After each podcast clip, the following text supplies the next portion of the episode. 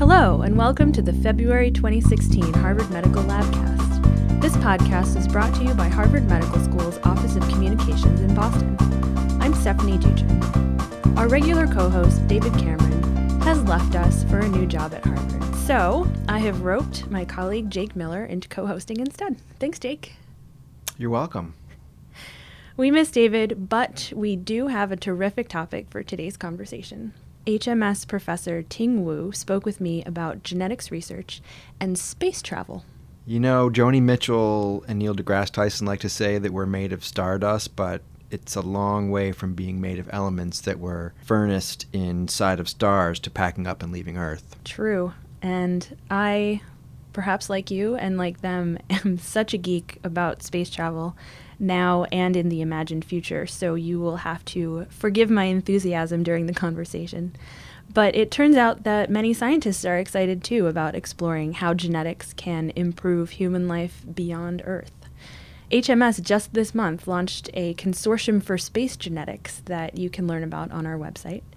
And Ting talks about work going on in her lab, in the genetics department, and across the country on topics ranging from protection against cosmic radiation damage to how people can stay physically and mentally healthy on trips that might last 20 years or even multiple generations. Far out, man. That's one cosmic trip. All right, let's go to the interview. Thank you for coming to talk with us today. My pleasure. So, you actually are the one who suggested this topic, and I would love to know why. What attracted you to thinking about genetics as it applies to space and space travel? I think, like many people, I've always been interested in space. Um, I remember when my father took me to the ocean and I could see the curvature of the earth. I, I suddenly felt a little claustrophobic. so I could see that the earth was small. But more recently, I think what brought me to this topic very seriously is that there are astronauts who go into space and come back with serious health issues, uh-huh. or they have serious health issues in space. We are at a medical school, and our job is to address ailments for the human species, mm-hmm. regardless of how they became ill.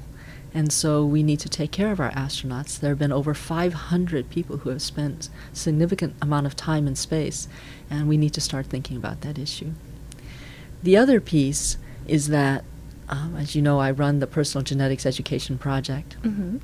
and we spend a lot of time thinking about where personal genetics is going and whether our communities are prepared for the decisions that they will need to make uh, the choices that they'll have for their life and their work and their play. And um, one interesting intersection is the application of genetics, genetic technology, genetic information for living, working, and playing in space. So, where does genetics intersect with space travel now or in the science fiction theoretical future? Space, we'll start with now. Okay. then we can get to the science fiction later. So I think it the intersection is just beginning. Mm-hmm. Well, actually, of course, it's 100% intersected because when human beings go into space, they bring their genomes with them. Uh-huh. And the way they behave, the way they respond to the stresses of space depends a lot on their genome. Mm-hmm. I think as as with any job on earth, the hope is that information about a person's genetics can help enhance their ability to to do their job, enjoy their job, mm-hmm. and enjoy their life. So part of it is using the genetics to help prepare an astronaut to know how they're going to respond to the stresses in space, and to best prepare themselves when they come back from space to recover mm-hmm. as efficiently and effectively as possible. For example, it's well known that long term stays in space lead to bone loss. Mm-hmm Many astronauts suffer ocular problems, mm-hmm. and there is no way currently that an astronaut can avoid um, the increase in cosmic radiation and mm-hmm. therefore damage to their body, especially their genome. So, understanding what the genetic capacity of an individual is to, for example, repair damaged chromosomes will help that astronaut understand what vulnerabilities he or she may have. So when you shoot somebody up into a spaceship, um, they don't have the protection of Earth's atmosphere anymore, right? So they're much more exposed to this bombardment of cosmic radiation, and that can't be good for their DNA. Um, if I remember correctly, that's something that you're studying here in your lab. Yes. So, actually, many labs study the process of DNA damage and DNA repair. In fact, um, beautiful studies have revealed the pathway of genes that get turned on and some of them get turned off. Uh, these genes make products that detect damage and then enable that damage to be repaired. Hopefully, perfectly, Mhm. but sometimes a little imperfectly. Mhm. The better we can change that balance towards the perfect, the better we are. And that is why much work has been done to try and understand the DNA damage repair pathway. My lab has a slightly different take, and we came to it somewhat oddly. My lab studies very basic um, properties of chromosomes, in particular, how chromosomes are placed inside the nucleus. We Mhm. believe that the placement of chromosomes and the way they're folded will one day be as, um, as strongly considered heritable material as we now think of um, DNA and epigenetic marks.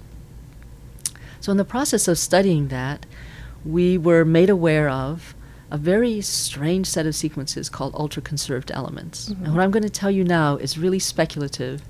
We like this model. We are studying it fully aware that we may be wrong, but it's just, it's been great fun. And the model, while it could well be wrong, helps us to frame our experiments. Okay, disclaimer noted. Thank you.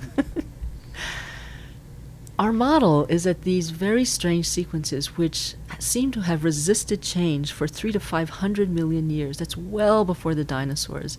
It's before reptiles, birds, and mammals diverged from each other. So Long these time are ago. a long, long time ago. These sequences have not changed, and we really, the field, by we I mean the field, has no well accepted, proven explanation for their their ability to withstand all those years while their brother and sister sequences have been mutated and changed. Mhm. They have not. Through a through a set of arguments I won't go into now, we think that these sequences do a very special thing, and um, oh, basically their job is not to change. And in order not to change, they manage to maintain the integrity of the genome that's around them. Hmm. And when they see too much damage going on, they actually send up red flags and cause that cell to be culled from the body.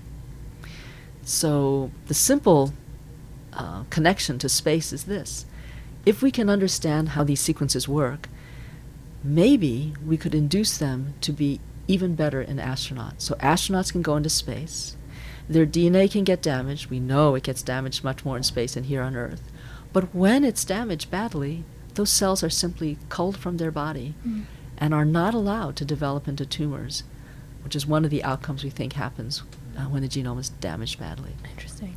So, thinking again about the different ways that the study of genetics can be applied to people going into space, um, a couple of years ago, you co hosted a seminar that was held here at HMS where you had people from the Department of Genetics and then people from Jet Propulsion Lab, people from all over the country who came and just shared their thoughts, speculative or based in near future or current research, on all of the different ways that the study of genetics could improve the lives of astronauts and help humanity, you know, g- get off the planet that birthed them. You know, now or in the distant future when we have somehow destroyed our planet beyond being able to live on it, um, which was great fun. I was able to go, and I know you talked a little bit about the ultra conserved elements there, but there was a lot being discussed about all of the different ways that space travel can impact the human body and what we might be able to do to improve that experience. So, I mean, what was that like for you to be part of?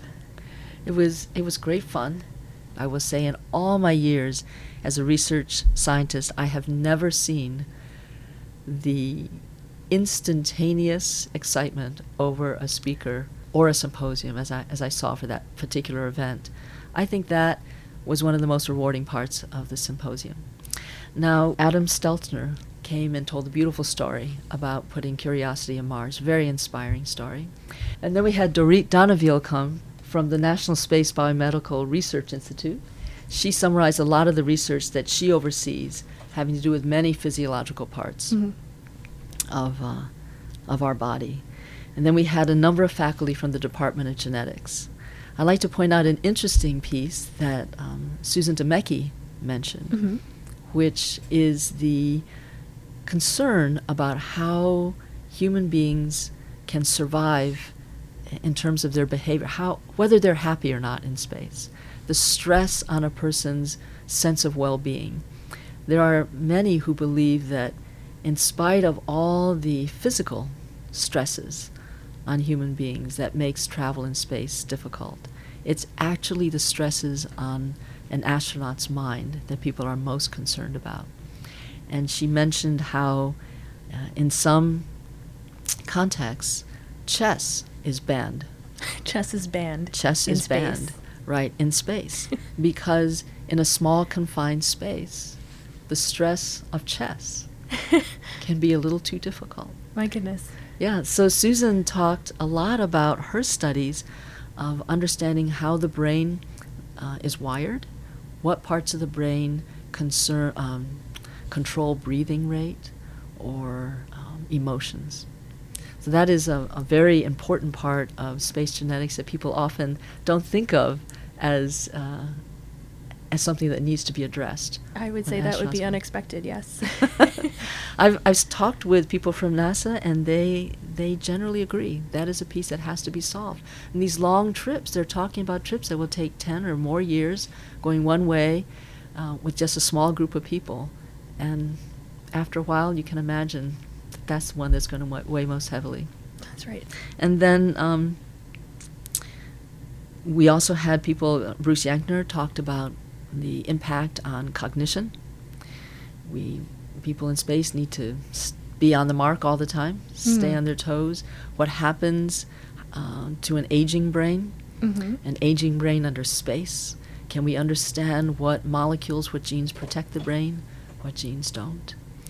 Um, Gary Ruvkun talked about trying to understand if life has already arrived on certain planets, Mars, for example, before we get there. It helps us understand where we come from, where we're going, how Mhm. much we want to protect a planet when we arrive there. Mm-hmm. George Church talked about what some people have come to call protective variants. So these are variations in the genome that, for example, can increase your bone density. Aha. Might that be useful in counteracting bone loss? Have to see. There are variants that can um, reduce pain sensation. Will that be useful in cases where you might have to do, for example, surgery in space? We talked about the microbiome, the issues of whether we want to bring our microbiome into space or leave it behind. Are there certain, I know that uh, in the microbiome world, people are wondering how much the microbiome affects one's day to day sense of well being. Will that help? So there could be some variants that astronauts have that are beneficial to the special types of stresses that you would experience during space travel, long or short term. Um, I can imagine a future in which that sparks all kinds of debates about who gets selected for those kinds of programs. And, you know, do you do you choose people to become astronauts who have those variants, or do you somehow engineer those variants to whomever is chosen to go? And obviously, we don't have answers for any of that, but I can imagine that would fire people up. Yes, and those are very good questions that I think are on the table. People recognize very much all the potential benefits of genetics and they really want to maximize the benefits, bringing in as little as possible confounding negative aspects Mhm. of genetic information. Mhm. I think this is one of the topics that is going to engage people, and thank goodness if it does, because we need many, many different kinds of input to understand how we're going to answer those questions. So, okay, you promised we could get to the science fiction stuff. One of the last speakers at that symposium was uh, David Sinclair, and he was spinning out all these fun speculations about if we're going to go on these multi generational space trips to, I don't know, other solar systems, other galaxies, that uh, maybe there would be ways that we could tweak the human genome so that people would live longer. Yes. Or that we could somehow engineer the babies that are born in space to be more adapted to that environment. I mean, it was super fun to think about. Is that something that you think about too? So, yes, I think about it from all different points of view. These trips are very long. How are you going to get to some of those planets that are so far away? We're talking about generations Mm-hmm. of humans. And one strategy is to figure out how peop- a person can take off from Earth and live the entire set of years and arrive at the other end fully functional and able to do the task. Right. Another strategy is to figure out a way where that person can have progeny with other people and train them knowing that those progeny will want to do that task Mhm. at the other end. That's a tall order. Another thing we think about is the science fiction like possibility of holding a person in a developed state, trained and ready, holding them so they do not change and do not age, and end up generations later ready to go. Like in one of those icy cryopods. Exactly. and then there's uh, how you hold them. Do you hold them in their current state? Uh-huh. Do you freeze them? Uh huh. Do you dry them down? Do you print them? Wow. These are all things that are on the table to think about. I can tell you there are no technologies now that make anyone confident that any of these Sure. will work. But um, the past hundred years of genetic research have shown us that we can do some pretty amazing things. And you have a postdoc coming to your lab this summer, is it? This who's going to be this spring, very soon, who's going to be working exclusively on a project related to space. Tell me more. So my laboratory, as I mentioned earlier, is very interested in how the genome is arranged and packaged in the nucleus. It's been a long project. It's we've been building to this point over several years, and the first step was to try and develop a technology that would allow us to see the genome at the resolution we would need to see it at in order to understand folding. Okay. So one question we have is when you take away gravity, how is it going to affect that kind of packaging? Huh. Now, we don't we really don't know. It might do nothing, or it might turn everything haywire. It might do nothing.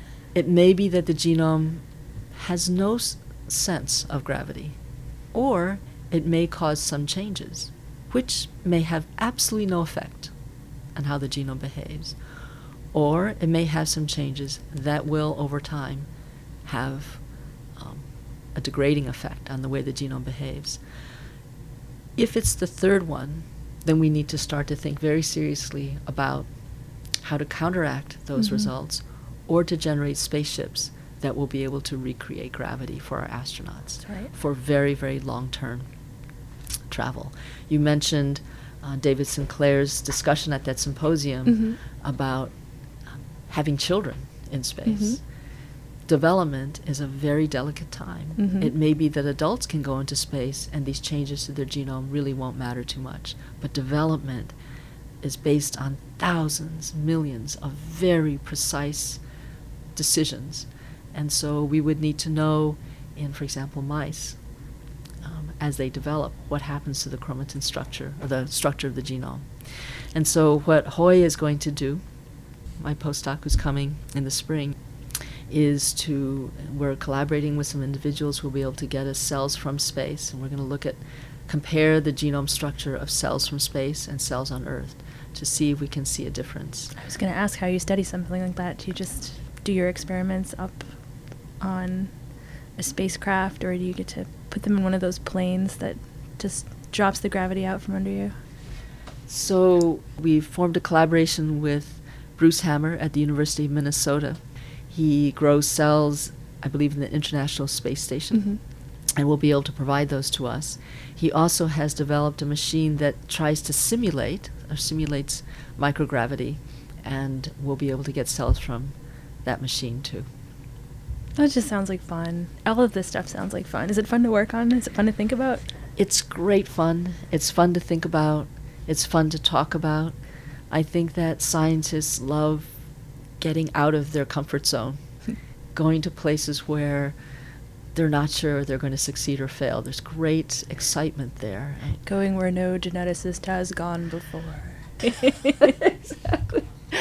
And then, um, and seeing what we can see. This is one of these situations where we can just collect data and learn something entirely new without having to go out and prove something. Of course, we would love to be able to prove that it's safe to spend a long time in space.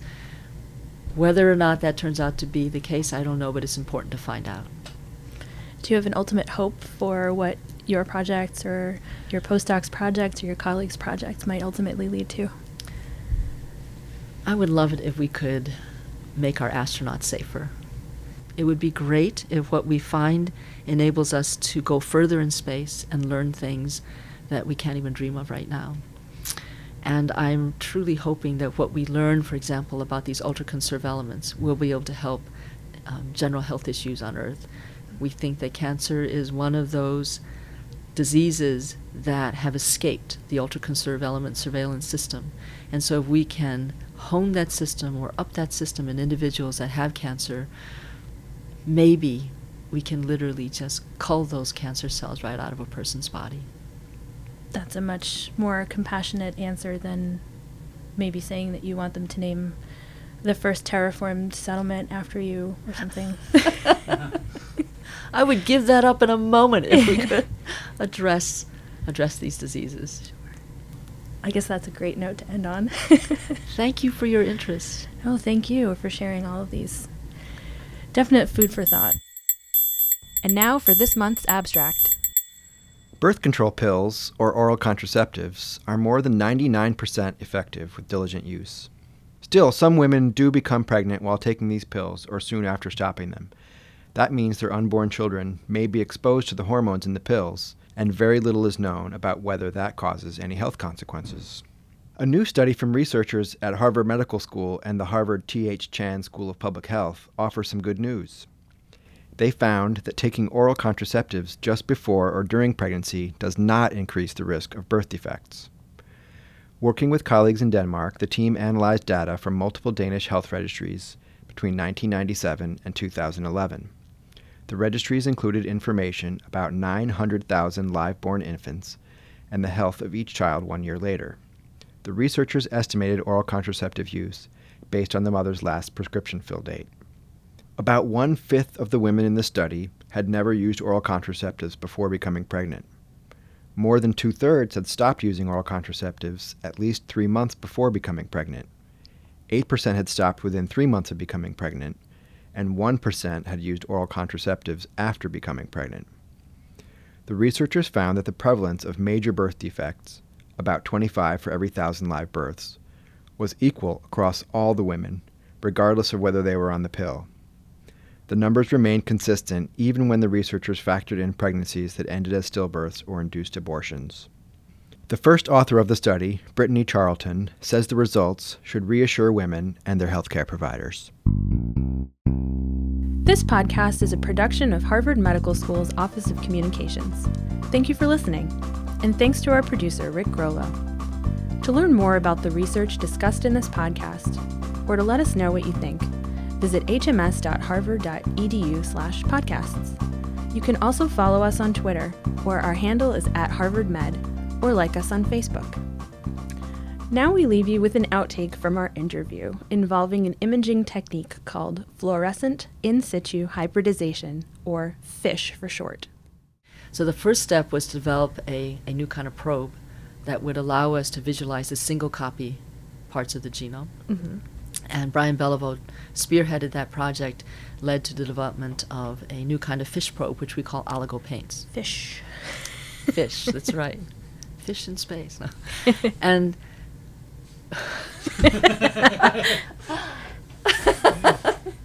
Should I start that again? I think that was perfect. Okay, let me do that again. I don't know why I said fish. Okay, there are a lot of jokes about fish. We talk about dead fish, live fish experiments. Okay.